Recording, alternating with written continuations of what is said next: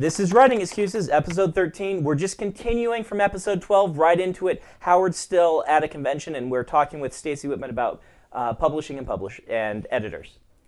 And here's my daughter. Say hello. Hi. Um, I, I would say that in, in epic fantasy too. Uh, people read epic fantasy. They love to read, for instance, uh, the Robert Jordan books. They're these huge, monstrous things. They're they're long. I love them, but they're big. They're like 400,000 words. Some of them.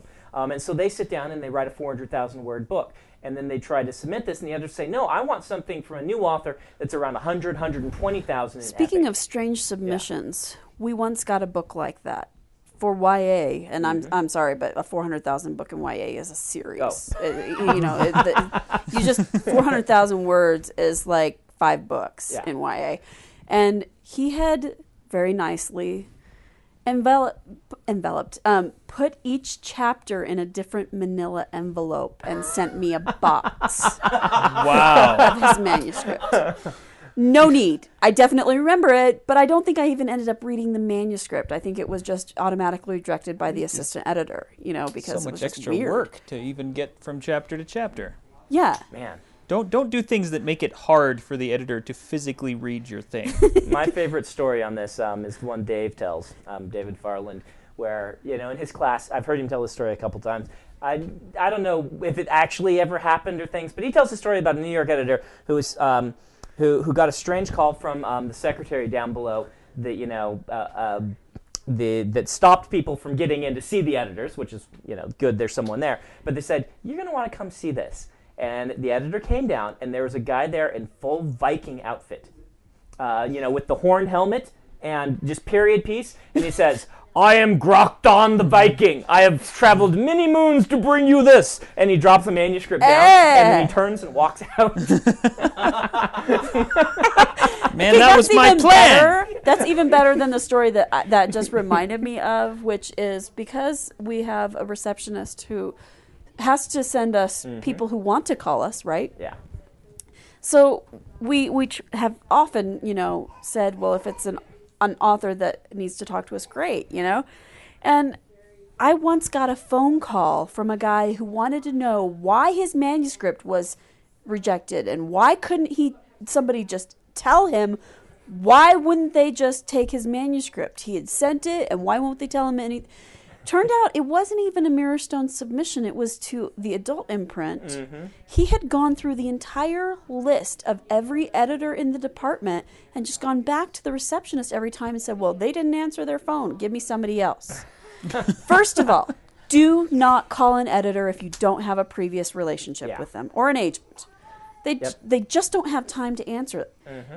Second, do not call them because they probably don't know where your manuscript is. Do you know how many submissions we get in in a week or a month? And and it's better to send a polite email or a polite especially polite is most important word here. Um, postcard or something, just inquiring, you know, my manuscript yeah. is blank. You know, I would like to inquire about, you know, whether you received it and if it's still under com- under consideration.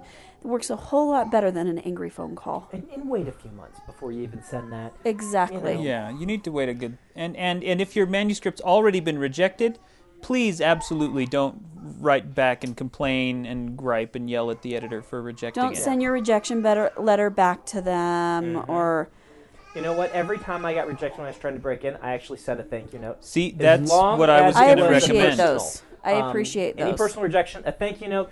Thanks. I really appreciate you looking at my manuscript. Um, I, I hope you'll consider my next book when it comes around. Um, you know, and, and then I would send them a query on my next one. Um, Yeah.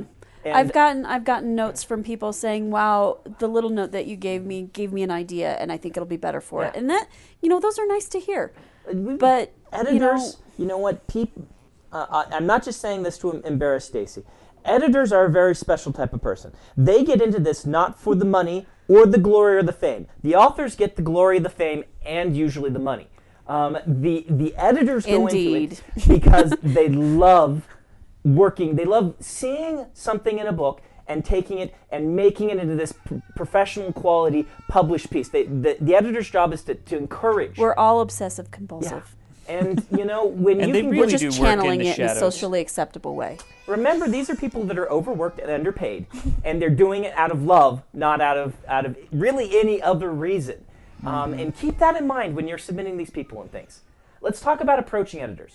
Um, oftentimes, uh, you're let's say you're at a convention, and there's an editor there. Stacy, how would you? What advice would you give on someone who wants to walk up and and talk to you and maybe get you to look at their manuscript or something like that? Well, it depends on the context. Mm-hmm. I just was taking pitches here at this this convention, and often editors will do that. But I'll be honest with you, it's like reading slush for two days. Yeah. So um, sometimes I get some outlandish ones, and sometimes I get. It was so gratifying to have a couple of people who walked in said, "I've I love your site. I read your blog. Um, Mm. I I know I I read Publisher's Lunch and saw your recent deal, and that sounds cool.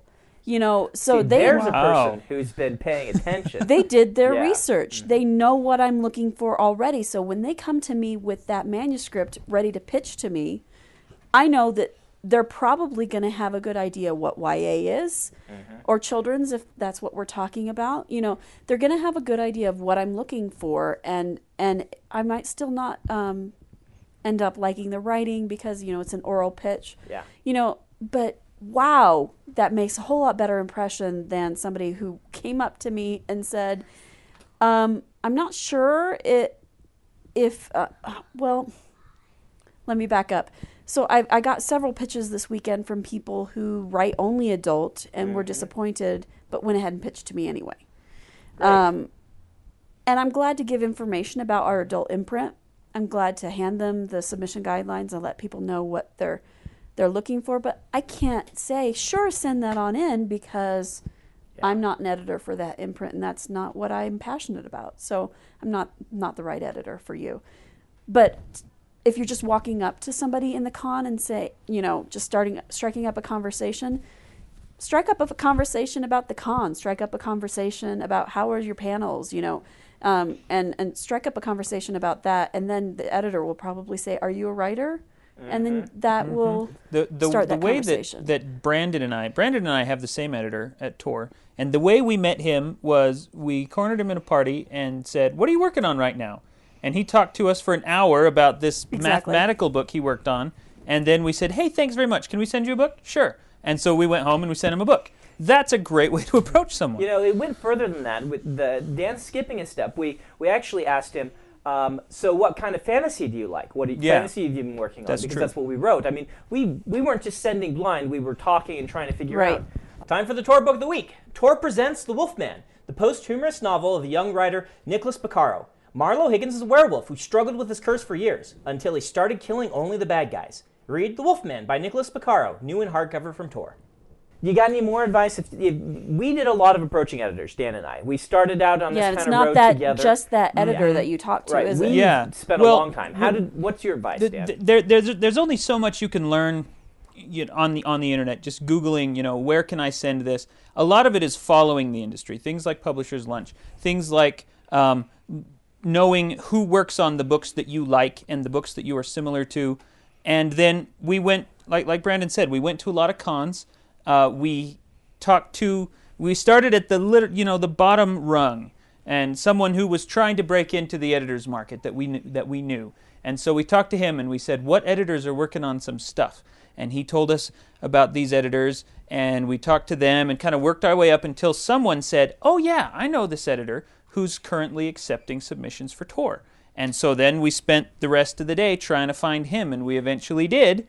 And and that and that was the guy that that talked to us for an hour about his book. And so, you know, knowing the industry and knowing who the people are. This is not just a faceless thing. This is individual people who work on individual projects. Uh, let me point out really quick one thing that you said about an an editor who was on the rise that you talked to. Often those editors on the rise, associate editors, assistant editors, um, editors who have just been promoted to editor, are looking to expand their list. They're looking to find something that they're passionate about because they are finally at a point in their career where they can acquire for themselves as opposed to acquiring something for the editor that they're assisting. An That- that's who just absolutely true. house is, is another one. Exactly. It's a good person to submit to because they're probably have taken over someone else's line, but they're going to want some of their own authors. So when you watch Publishers Lunch, when you watch um, PW Daily or the children's uh, PW Children's Bookshelf, they often say who's moving houses or who just got promoted, and okay, so then Google those editors' names and and you might find out a little bit about maybe a talk that they just gave at the RWA or you know. Um, uh, something that they might have said to SCBWI newsletters that said, "This is what I'm looking for." And then if you go to a convention that they're they're at the convention, go listen to one of their panels and actually see, actually listen to what they like and what they're talking about. Try and find editors that are good matches for your books. And theoretically, if you're doing this um, the right way, it, in my opinion, you'll have written several novels. Um, when you're trying to, to break in, you may have several different themes in different novels. You can match them.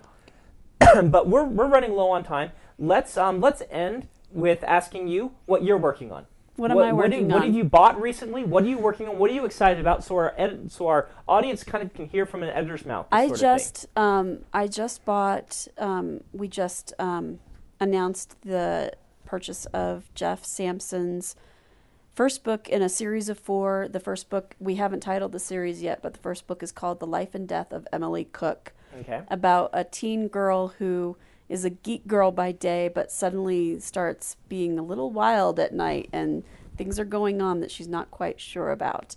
And there's a whole lot of Im- of um, mystery involved and some science fiction, and um, I'm really excited about it. And um, I'm working on some the third Dragon Codex book. Red Dragon Codex came out in January, tied into the Practical Guide to Dragons. Um, I love those stories because they're individual stories set apart. They're not a series um, connected. Um, so each story um, is individual um, about a kid who has an adventure with a different dragon.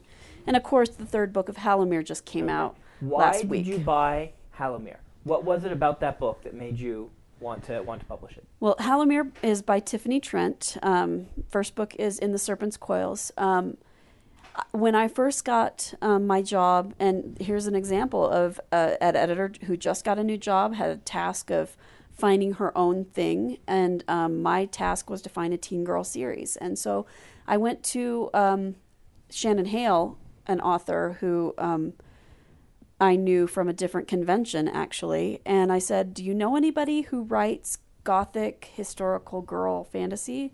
She said, "Oh, I actually have this friend from grad school who writes exactly that kind of thing. You should talk to her."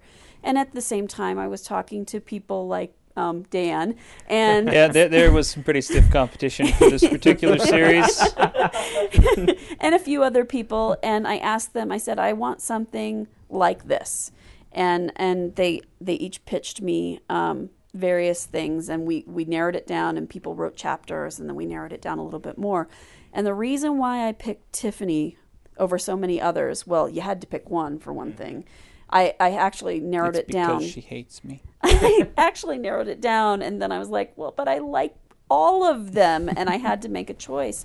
And Tiffany's voice for that particular character was lyrical. I mean, and lyrical is such a it has become a non-meaning word, but I really mean that word that she had a voice that really evoked the time period, it evoked the character, and I knew that even if she wasn't necessarily in draft form as strong on plot as she could be, I knew that I could uh, help her with that as an editor. You can't teach voice as an editor. You can help you can help craft plot. But so as an author, I would suggest focusing on creating that voice and learning how to write characters and craft a plot together. And that okay, anyway. Now, now as much as I yeah. pretend to be bitter about this, I've actually read Hallowmere and, and it's it's fabulous. I, I really enjoyed it. And you're right, the voice and is you're the not strong doing so point bad to yourself. it. No, I'm I'm actually kind of glad that we're glad I, you I, didn't I got the deal yeah. I did instead of the, the Victorian Batgirl was the the series I pitched to Stacy. But um, All right. Well, we're out of time. This has been Writing Excuses. Um, next week we'll be back. Uh, Howard will be back from the convention. Um, we miss and so- Howard. Yep. yes, we miss Howard. This podcast is brought to you by Tor, a leading publisher of science fiction and fantasy.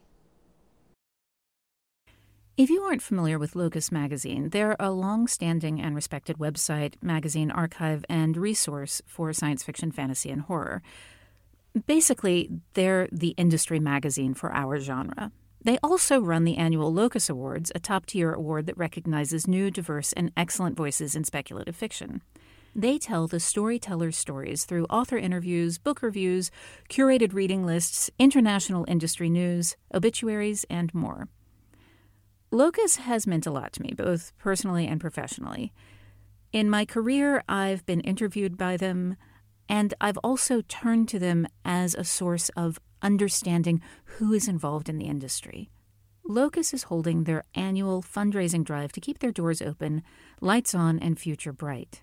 I'll be contributing to their crowdfunding campaign by donating a cutscene, some original art, and a couple of other things like do you want to do a one on one chat with me? So join me in supporting Locus.